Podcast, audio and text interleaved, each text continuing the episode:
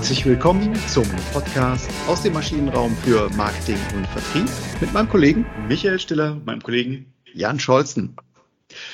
Ja, wir greifen den Faden von der letzten Woche auf und dort hatten wir ja Professor Franz Rudolf Esch bei uns zu Gast, der über das Thema Purpose gesprochen hat mit uns gemeinsam und deswegen ähm, wollen wir heute doch mal etwas tiefer einsteigen und haben Professor Esch nochmal gewinnen können. Herzlich willkommen, Professor Franz Rudolf Esch, wieder im Maschinenraum.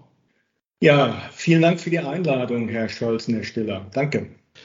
Ja, klasse, dass es geklappt hat. Ähm, vielleicht um, bevor wir ähm, einsteigen, ähm, der Titel der heutigen Folge heißt, woher kommt das Warum? Purpose. Und was es mit dem Purpose hat, vielleicht nochmal als ganz kleine Zusammenfassung ähm, was haben wir beim letzten Mal besprochen? Genau, da haben Sie ja sehr schön auch Basis war das Buch äh, Purpose und Vision, äh, was ja Anfang des Jahres rauskam. Nee, Anfang letzten Jahres, glaube ich, schon rauskam. Mhm. Genau.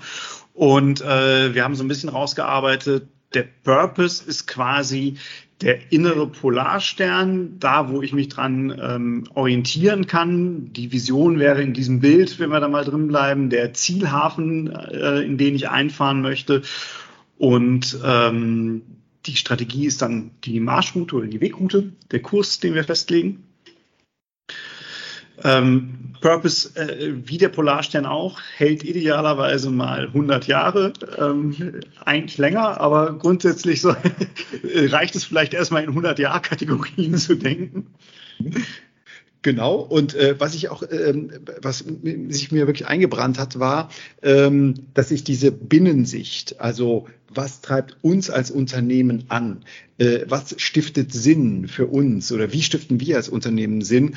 Ähm, das ist erstmal zentral wichtig. Ich schaue nicht nach außen, sondern ich schaue nach binnen, nach innen. Ähm, das ist sehr äh, hilfreich natürlich auch für ein Employer Branding. Ähm, und was ganz wichtig ist, was ich mir auch äh, gemerkt habe, so als Leitspruch, ähm, Purpose ist nicht deckungsgleich mit Social Responsibility. Also das ist ein Irrglaube. Das fand ich auch sehr prägnant, wie Sie das schön ausgearbeitet haben. Gut, ähm, ja, dann starten wir doch. Ähm, woher äh, starten wir einfach mit der Folge? Woher kommt das Warum? Ja, also wie wie stelle ich das Ganze denn an? Wo wo beginne ich, wenn ich äh, im Unternehmen mir Gedanken darüber mache, äh, was ist denn nun mein Purpose oder was kann mein Purpose sein? Das ist eine gute Frage. Also äh, zunächst einmal äh, würde ich eine Negativabgrenzung äh, versuchen, weil äh, mir drängt sich hier und da der Eindruck auf, dass das äh, bei dem einen oder anderen Manager äh, tatsächlich sozusagen das Mindset ist. mit dem Bierdeckel, den man schnell vollschreibt, ist es beim Purpose nicht getan, sondern der Purpose fällt nirgendwo vom Himmel, den muss man sich hart erarbeiten. Das ist mal der erste Punkt. Mhm. Der zweite Punkt, der mir persönlich wichtig ist, ist, äh, Purpose ist Chefsache. Das heißt, äh, für mich ist die Entwicklung eines Purpose nicht delegierbar. Denn wenn Sie sich vorstellen, dass der Purpose der Grund ist, warum es das Unternehmen gibt, was es treibt, dass er das Spielfeld bestimmt, auf dem das Unternehmen unterwegs ist und im Kern das Denken und Handeln beeinflussen sollte der Manager, aber auch der Mitarbeiter, dann ist es notwendig, dass es den Buy-in der Geschäftsführung gibt und dass die Geschäftsführung, ob das jetzt Geschäftsführung oder Vorstand ist, sagt, wir wollen einen Purpose für unser Unternehmen entwickeln, weil wir glauben, dass es einen Wertbeitrag leistet. So, jetzt gibt es zwei Möglichkeiten. Die Möglichkeit Nummer eins ist, äh, das Top-Management ist sich der Bedeutung, der Wichtigkeit des Purpose bewusst und weiß, dass der Purpose den Erfolg treiben kann. Oder Möglichkeit Nummer zwei, das ist nicht der Fall. Im zweiten Fall stellt sich dann die Frage, wie können Manager, die an das Thema glauben, äh, dann ihre Geschäftsführung oder ihren Vorstand davon überzeugen. Und äh, da ist es wichtig, glaube ich, dass man wirklich Erfolgsstories zeigt, dass man eine Argumentation bringt, äh, äh, warum ein Purpose erfolgswirksam ist, wie er nach innen wirkt, wie er nach außen wirkt und dass man hier Überzeugungskraft arbeitet und sozusagen von unten nach oben äh, das Thema auf die Agenda setzt. Aber ohne die Geschäftsführung geht's nicht, mhm. weil die Geschäftsführung muss natürlich nachher auch das Thema wirklich im Unternehmen umsetzen, es äh, den Managern und den Mitarbeitern vermitteln, damit es zum Leben erwirkt wird. Das war der erste Punkt. Äh, der zweite Punkt ist, äh, das Vorgehen entscheidet auch immer über den Erfolg. Ne? Mhm. Und das Vorgehen, das sollte möglichst systematisch geplant und gestaltet sein. Ne? Und äh, auch hier gibt es aus meiner Sicht wiederum zwei Möglichkeiten. Äh, Möglichkeit Nummer eins, die Geschäftsführung betrachtet das als ihr eigenes Feld und entwickelt es selbst in Meetings und Workshops. Oder die Möglichkeit Nummer zwei ist, äh, dass die Geschäftsführung äh, äh, Manager bestimmt, denen sie vertrauen, die also den Prozess vorantreiben und äh, äh, bei dem sie dann in dem Prozess punktuell hinzugenommen werden, äh, Inputs geben oder in anderer Art und Weise involviert werden.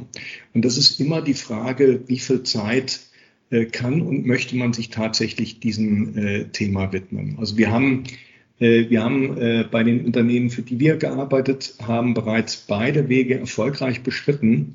Äh, ich hatte, ich hatte ja letzte Woche berichtet, als wir zusammensaßen, dass ich zu einem Unternehmen fahre. Da haben wir gerade einen Geschäftsführer-Workshop gemacht mit einem erweiterten Führungskräftekreis, um über das Thema zu sprechen. Bei der Rewe Group haben wir einen Top-Management-Kreis gebildet, äh, ähm, der, der dann für den Vorstand das Thema entwickelt hat, wo wir immer Gates hatten oder Themen, wo äh, sozusagen der Vorstand als Sounding Board für die Stoßrichtung in Frage kam und wo wir auch den Vorstand in persönlichen Interviews äh, zu dem Thema Purpose befragt haben, um auch zu sehen, gibt es da Unterschiede äh, in den Denkweisen der einzelnen Vorstände. Das ist immer sehr spannend, weil da können Sie Gemeinsamkeiten, Unterschiede herausarbeiten und das hilft Ihnen natürlich bei dem Prozess zur Entwicklung eines Purpose sehr. Mhm. Was ich ein paar Mal erlebt habe, was vielleicht aber auch in der Branche, wir sind ja viel in der Energiewirtschaft unterwegs, die ist äh, sehr demokratisch noch äh, aufgebaut, würde ich sagen, in den, in den Unternehmen. Ähm, was ich da immer wieder erlebe, ist, dass auch Purpose-Entwicklung dann als Art demokratischer Prozess äh, auf gegriffen wird und man sagt, okay, wir müssen den Purpose so bauen, dass alle sich damit äh, identifizieren können. Bis dahin ist ja richtig. Aber auch alle sollen mit Purpose entwickeln und es ist so quasi der, der, der kleinste gemeinsame Nenner, der am Ende so rauskommt. Also das meinen Sie aber nicht, ne? wenn Sie sagen, okay, es geht äh, von, von unten nach oben, sondern es ist eher Top-Management. Es muss aber nicht unbedingt der CEO sein. Ja, also ich glaube, was, was zunächst einmal wichtig ist, man muss unterscheiden. Natürlich, der, der Purpose muss resonieren im Unternehmen. Er muss auch äh, plakativ und klar äh, formuliert sein. Er sollte so formuliert sein, dass er die Sprache, die man in dem Unternehmen spricht, auch bei den Mitarbeitern trifft, also nicht zu verkopft. Mhm. Das wäre, glaube ich, nicht gut. Also das ist, äh, steht außer Frage. Aber man braucht äh, für den Prozess äh, nicht die Mitarbeiter, sondern man muss sich nachher eher überlegen, wie bringt man das Thema in die Mannschaft und wie schafft man auch Commitment zu dem Thema in der Mannschaft. Ne? Und äh, Sie sprachen gerade Energieunternehmen an. Wir haben das für ein großes Energieunternehmen in, in äh, zum Beispiel in München gemacht. Das kann man auch auf der Website nachlesen. Und für eins in Frankfurt, auch recht groß, äh, die Platzhirchen dort. Und äh, wir haben festgestellt, äh, dass, dass, dass oft die, die Bahnung ist, Purpose, ja, der Purpose und die Grundsätze, die müssen wir irgendwo gemeinschaftlich entwickeln. Und ich glaube, äh, bei den Grundsätzen ist es schon wichtiger, dass man auch äh, äh, bei der Grundsatzentwicklung darauf achtet, wie wird das denn in unterschiedlichen Führungsebenen gesehen, wie kommt das bei den Mitarbeitern an, weil da geht es ja darum, das Verhalten zu regeln und zu klären, wofür stehen wir ein und was soll eigentlich kulturprägend sein. Mhm. Beim Purpose ist das aber eben nicht der Fall. Und ich mhm. glaube, dieses Missverständnis muss man äh, irgendwo auflösen. Es würde auch kein Vorstand oder Geschäftsführer sagen, ich frage jeden Mitarbeiter, äh, ob er mit der Strategie äh, einverstanden ist oder ob er bei der Strategie äh, mitarbeiten möchte. Und deswegen wundert es mich, dass manchmal bei dem Purpose und bei der Vision wo die Tragweite noch viel größer ist als bei einer mittelfristigen Strategie, äh, äh, plötzlich solche Begehrlichkeiten entstehen. Ich glaube, das ist einfach ein großes Missverständnis. Ne? Ja, sehe ich auch so. Bringt mich aber auch zu einer zweiten Frage. Ähm, Sie haben ja gerade schon gesagt, Vorstand, äh, die wechseln ja relativ häufig mittlerweile, das muss man ja sagen. Ne? Wir haben so vier, fünf Jahreszeitfenster, der Purpose 100 Jahre. Jetzt entwickelt der Geschäftsführer, der aber vielleicht nur noch ein paar Jahre da ist, äh, entwickelt den, den Purpose. Ähm, ich meine, Jim Collins, Good to Great, ne, er hatte ja damals schon festgestellt, okay, sucht euch erst den entscheidenden Manager und dann fangt an, die Organisation zu bauen. Ähm, da musste ich jetzt gerade dran denken. Wie, wie, wie gehen Sie damit um? Also, oder wie sehen Sie das? Das ist eine gute Frage, weil wir haben ja auch bei unserer Studie festgestellt, wo wir gesagt haben, Haltung und Wandlungsfähigkeit gleichermaßen, das macht exzellente Unternehmen aus.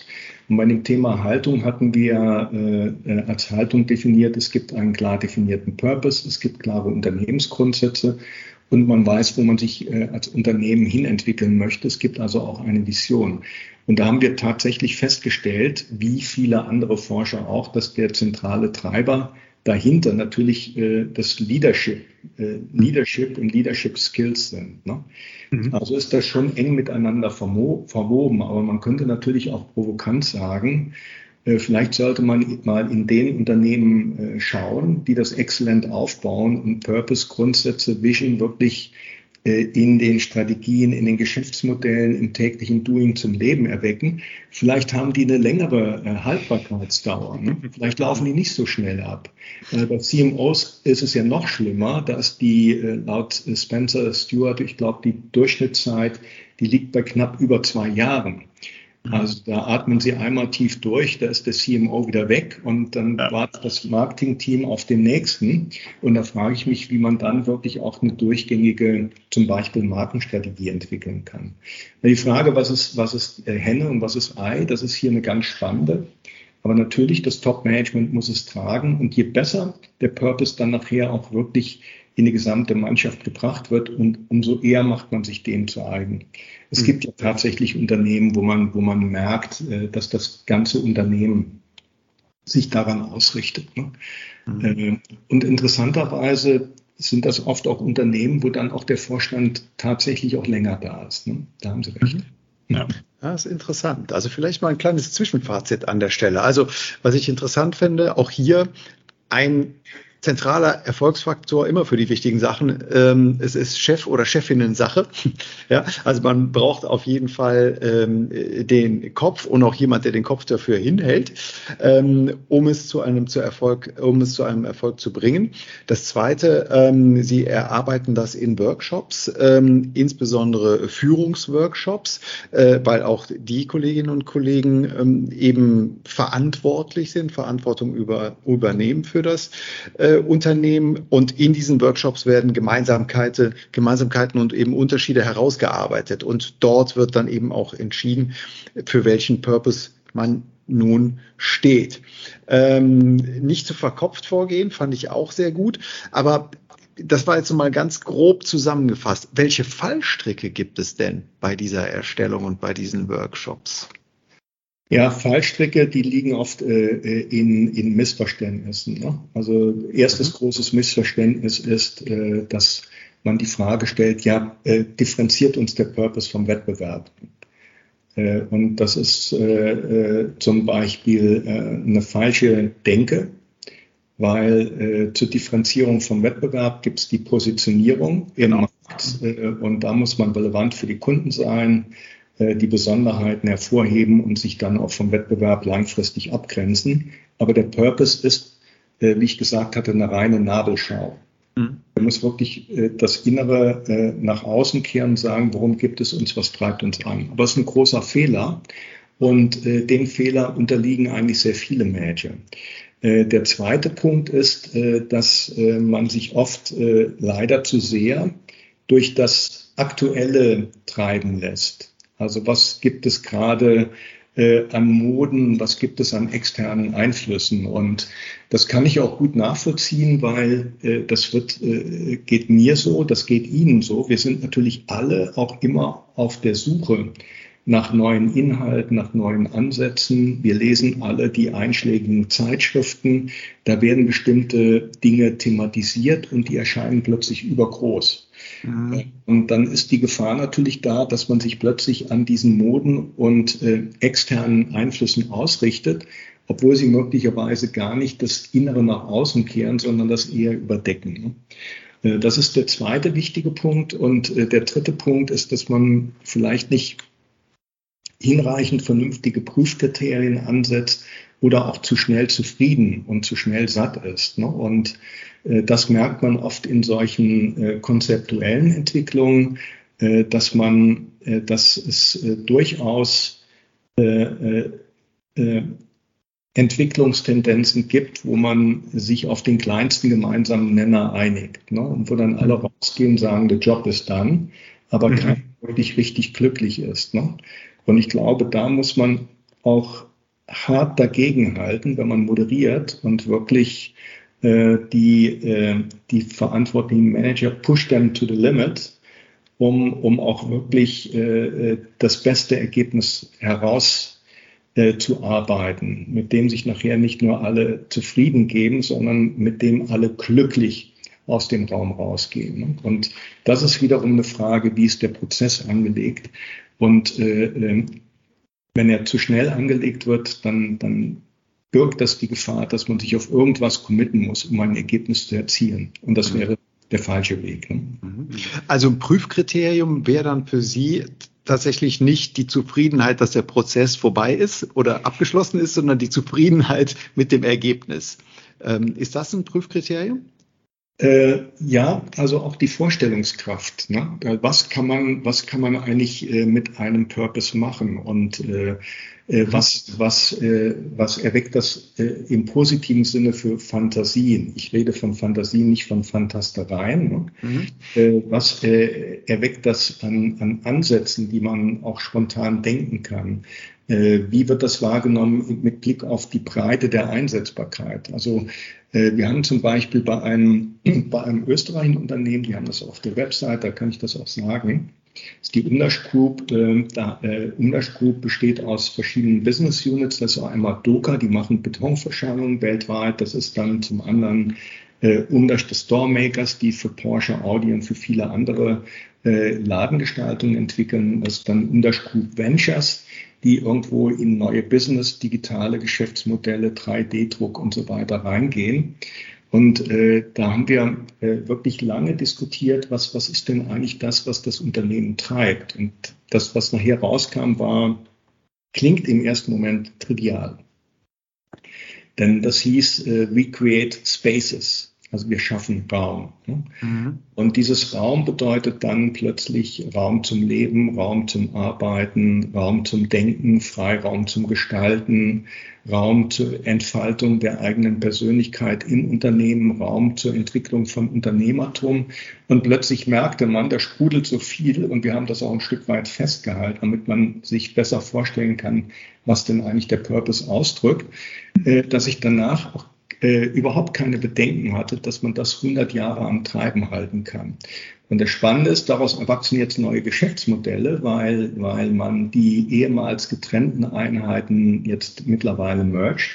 Darüber kann ich aber jetzt nicht sprechen. Das ist noch äh, äh, und, und sagt, wir können damit, wenn wir an bestimmte Zielgruppen herangehen, Angebote stricken, die kein anderer hat. Mhm. So, und das ist für mich dann ein Indikator, wenn man, wenn man so ein bisschen auch mal die Proofpoints nimmt, wo man sagt, äh, abgesehen davon, dass er kurz, knackig, einfach formuliert sein soll, äh, dass er äh, einfach zu merken sein soll. Das sind dann Punkte, wo man dann auch in, am Ende eines solchen Workshops merkt, da gibt es eine Quelle von Inspiration und das ist dann genau äh, dieses, äh, dieses Feld, auf dem man sich bewegen möchte und auf dem man dann Neues erblühen lassen kann. Das, das ist dann für mich ein Indikator, dass es ein guter Purpose ist.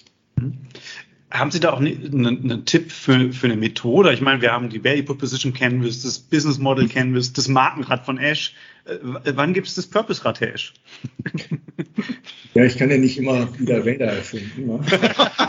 Wäre auch, wär auch langweilig. Ne? Also es suggeriert ja, wenn man einmal rund ist, fängt man wieder an. Wäre gut fürs Business, aber es soll ja nicht das Ziel sein. Äh, sondern äh, die, die Idee ist, äh, man, man muss Ansätze haben, wie man vorgeht. Ne? Und ich sag mal, ein Ansatz beim, beim Purpose ist, dass man sich überlegt, geht man jetzt retrospektiv vor oder prospektiv? Also schaut man in den Rückspiegel und sagt, was waren denn jetzt, warum wurde das Unternehmen ursprünglich eigentlich gegründet? Was war die Gründungsidee? Was waren große Erfolge? Was waren große Niederlagen? Wie haben wir das bewältigt? Was können wir daraus lernen? Äh, was haben wir Tolles früher bewerkstelligt und wie kann man das jetzt übertragen nach vorne? Oder man kann auch nach vorne gucken und wenn man sich überlegt, ja, wie wird sich denn die Welt in 10, 20, 50, 100 Jahren entwickeln? Also was kommt denn überhaupt Denkbares auf uns zu? Und wenn wir es jetzt äh, wieder auf uns projizieren, was heißt das für uns auf, als, als Unternehmen? Wo können wir da tolle Beiträge leisten? Dann wären das zwei grundlegende Ansätze. Das mal der eine Punkt. Der andere Punkt, ist, äh, dass natürlich die Workshop-Methoden äh, den Erfolg machen. Ne? Und da muss man verschiedene Anregungen geben. Ne? Also äh, wir haben zum Beispiel, also eine Methode, die wir nutzen, das ist so eine ganz basic Methode, in der wir simpel fragen, welche Produkte und Dienstleistungen gibt es und warum ist das wichtig für Sie. Ne? Und wenn, man, wenn man sagt, also wenn es um Seiltechnik und andere Dinge geht und plötzlich sagt, äh, äh, wie, connect, wie connect what matters, dann kommt man schon in die richtige Richtung. Ne? So, und deswegen ist dieses, diese Frage des Warums da wichtig. Oder eine andere Methodik, die wir verwenden, ist, äh, dass wir sagen, äh, wenn man das Unternehmen zerstören würde, äh, wo würden Sie ansetzen? Warum? Was sind denn eigentlich Schutzwälle? Wo sind die größten Einfallstore? Und da merkt man auch wirklich sehr, äh, dass das hilfreich ist, um zu sagen, ja, was, was sind denn jetzt Punkte, wo wir wirklich sagen können, daraus leiten wir eigentlich ab, äh, äh, das ist etwas, da kann uns keiner was vormachen und das ist auch der Antritt, den wir haben. Oder wir fragen manchmal, das ist die Frage, wo, wo erstmal Schweigen im Walde ist, kann ich auch nachvollziehen. Wir fragen zum Beispiel, was Manager machen würden, wenn sie einen Lottogewinn gewonnen hätten und nie mehr wieder arbeiten müssten ne? und warum sie dennoch gerne in das Unternehmen zurückgehen würden. Ne? Und äh, Sie merken schon an der Vielfalt der Fragen, äh, dass es da Ansätze gibt und äh, diese Ansätze muss man auch irgendwo alle als Anregung bringen. Die Geschichten helfen auch dabei, wenn man, wenn man diese plastischen Geschichten, die dann die Manager in der Regel erzählen hört, dann kann man daraus viel ableiten und lesen. Das ist auch wichtig.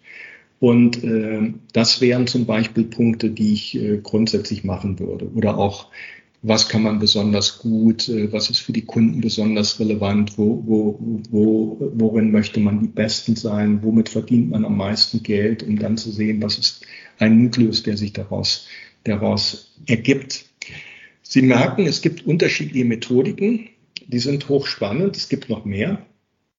Und die Kunst ist dann darin, äh, das dann quasi weiter zu verdichten, zu clustern, um wirklich sinnvolle Stoßrichtungen herauszuziehen und das dann weiter zu reduzieren auf das, was wirklich zählt. Ne? Ja. Und deswegen braucht der Prozess auch eine gewisse Zeit. Ne?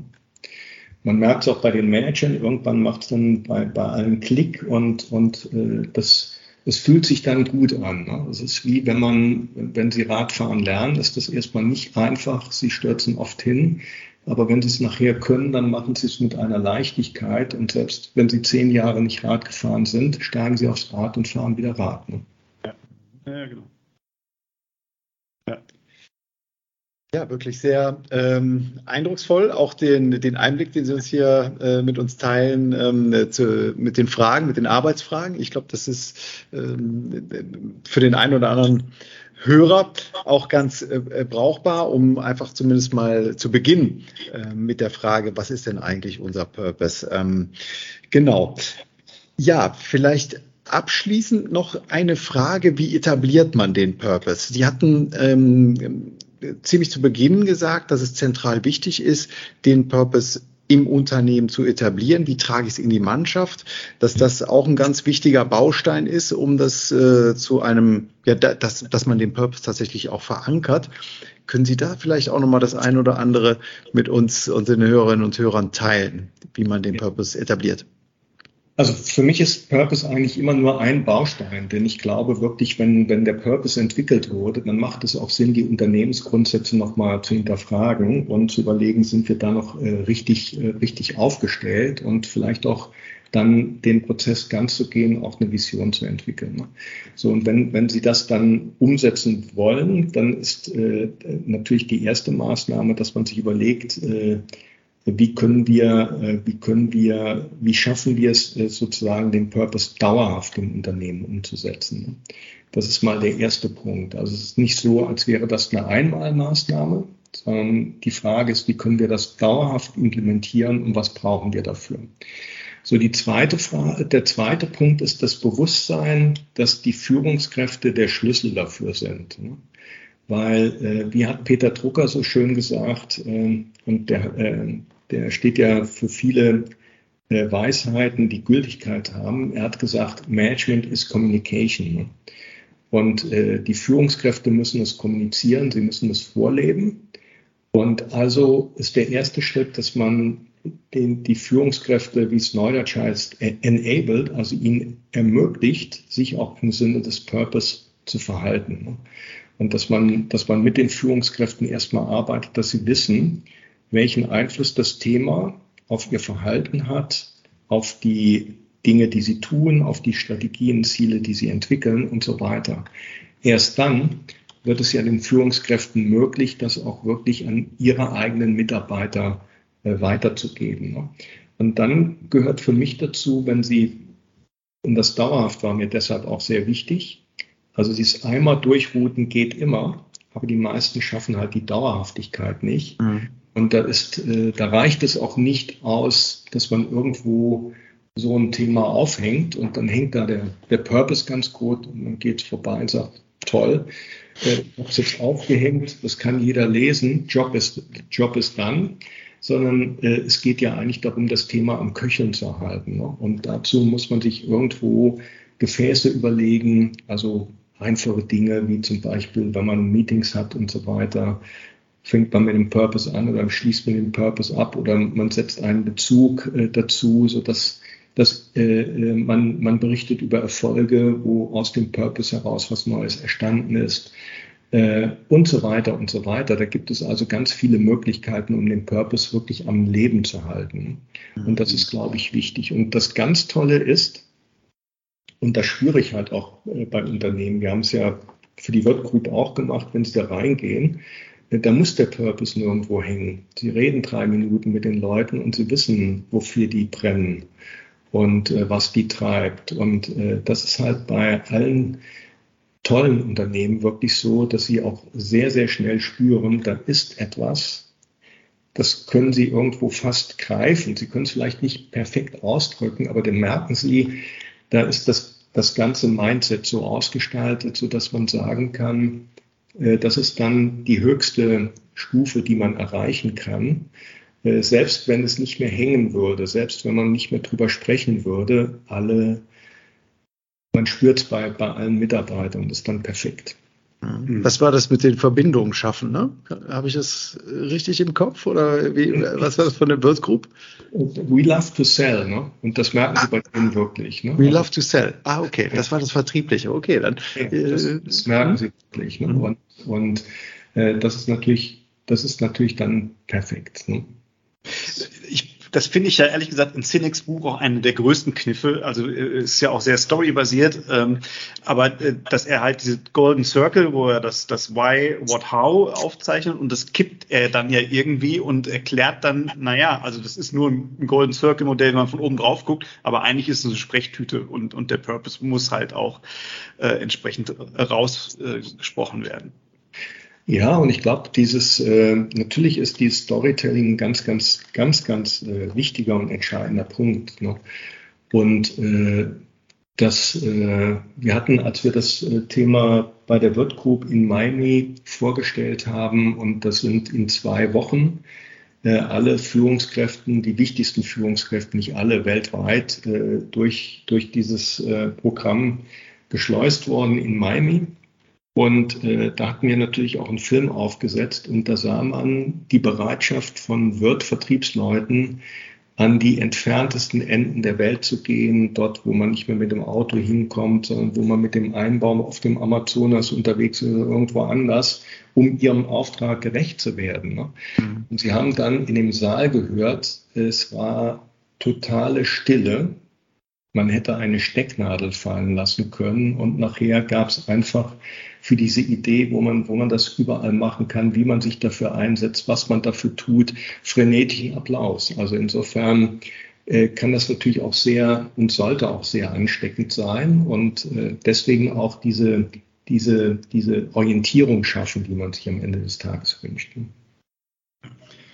Ja, klasse. Dann ähm, glaube ich, haben wir das Thema zumindest in unserer kurzen Zeit hier ähm, wirklich sehr intensiv ähm, genutzt und tolle Einblicke bekommen. Sollen wir vielleicht eine kleine Zusammenfassung machen? Auf jeden Fall. Also, ich starte mal ähm, äh, vorneweg. Es, äh, Purpose-Entwicklung ist Chefinnen oder Chefsache. Äh, damit startet alles. Wenn man es nur an den oder die Referentin delegiert, dann äh, kann es nicht funktionieren. Es ist äh, eine ganz klare Führungsaufgabe. Genau. Ähm, das ist nicht nur eine, eine, Führungsaufgabe im Sinne von, ich muss davon überzeugt sein, dass es Sinn macht, sondern es muss auch auf der Chefetage entwickelt werden. Dialogisch gerne, gerne in Workshops, aber es ist, bleibt auf der Chefetage. Genau. Es ist dann am Ende des Tages wichtig, die Fallstricke zu vermeiden, nämlich äh, Missverständnisse auszuräumen, denn der Purpose ist nicht die Positionierung. Es geht äh, nicht darum, sich vom Wettbewerb abzugrenzen. Es ist, wie Sie so schön sagten, die Nabelschau. Ähm, und äh, was sind die eigenen Stärken? Wo kommt man her? Ähm, und es ist nicht die Abgrenzung von, vom Wettbewerb. Genau. Äh, es ist auch keine Modeerscheinung. Äh, ne? Das hatten Sie beim letzten Mal ja schon so gesagt. Es ist recht, ist recht nicht äh, Social Responsibility oder Nachhaltigkeitsthemen, wie sie gerade so sind. Ähm, und man darf sich da auf keinen Fall mit so schnell zufrieden geben mit dem, was man erzielt. Genau. Prüfstand, ob es eine, ob es ein guter Purpose ist, ist natürlich zum einen nicht nur äh, die Zufriedenheit, dass man jetzt diesen Workshop hinter sich gebracht hat, sondern dass man mit dem Ergebnis zufrieden ist. Das Ergebnis selbst äh, muss knackig und verständlich ähm, vor, zu, formuliert sein. Ja? Also die Mitarbeiter müssen auch mit, gewissem, mit gewisser Freude oder auch mit Stolz äh, sich damit identifizieren. Und ganz wichtig, das fand ich, das war auch neu für mich, dass der Purpose eine gewisse Inspirationsquelle auch für die Zukunft ist. Ja, nicht Fantasterei, sondern Fantasie, hatten Sie gesagt. Fand ich auch sehr gut. Vielleicht noch ein Blick auf die Methode, auf die möglichen Methoden. Ich glaube, da haben wir jetzt äh, sehr viel angesprochen. Ne? Es ist äh, viel im, im Workshop-Charakter, äh, was, was Sie hatten. Ähm, Fragetechniken, die man, die man da anwenden kann. auch durchaus mal die Frage, und das fand ich ganz schön, wie würden Sie das Unternehmen am schnellsten zerstören können oder am ehesten zerstören können? Das ist so ein, so ein destruktiver Ansatz, der ist gerade in der Start-up-Szene ganz hip. Äh, haben wir auf dem OMA nochmal gelernt. Ja. Äh, jetzt äh, Michelangelo, der David, ne? ich, ich muss mir eigentlich nur das weghauen, bis der David halt rauskommt. Ähm, das ist so ein bisschen der, der Ansatz. Oder auch die Frage, wenn Sie nicht mehr arbeiten müssten, weil Sie im Lotto gewonnen haben, warum würden Sie hier trotzdem noch arbeiten wollen? Das fand ich auch eine ganz schöne, schöne Technik. Ja, ist auch ganz spannend. Äh, Sie sprachen gerade die Startups an und äh, in unseren Studien haben wir festgestellt, dass in den Startups, also wenn es um irgendwelche äh, digitalen Themen geht, gerade diese jungen Gründer am meisten Angst davor haben, dass sie wieder schnell vom Markt verschwinden können, weil andere schneller sind oder eine etwas bessere Idee haben und so weiter. Und deswegen äh, glaube ich auch, dass dort äh, natürlich das Thema Zerstören ein wichtiges ist, mit dem man sich auseinandersetzt und dass man reflektieren muss. Das macht absolut Sinn. Mhm. Klasse. Ja, und abschließend ähm, hatten Sie noch Peter Drucker erwähnt, den wollen wir hier auch nochmal äh, aufs Podest heben. Äh, Management ist Communication und äh, damit dem Sprachrohr oder der, der Sprachtüte. Wenn man sich ähm, das, das Why und das äh, How und das What anschaut, äh, ist es zentral wichtig, dass man das nicht nur rausspricht, sondern vielleicht auch herausposaunt im übertragenen Sinne. Richtig, ich bin ja, Sie wissen ja, ich bin ja bekennender Fan des Österreichers, äh, der viele, viele Generationen von Managern äh, positiv beeinflusst hat und der äh, Dinge äh, und Denkansätze geschaffen hat, die lang anhaltend und andauernd sind. Das finde ich schon sehr toll. Ne? Ja. Klasse. Dann ja, sind wir am Ende angekommen, sagen ganz, ganz herzlichen Dank äh, für diese tollen Einblicke, die Sie uns ge gegeben haben, äh, Professor Esch. Und äh, ja, danke natürlich auch an die Hörerinnen und Hörer fürs Zuhören. Und hoffentlich bis bald mal wieder hier. Ja, es würde uns freuen. Es würde mich freuen. Danke Ihnen ne? und äh, auf bald. Ne? Ciao. Bis auf dann. Bald. Tschüss. Tschüss.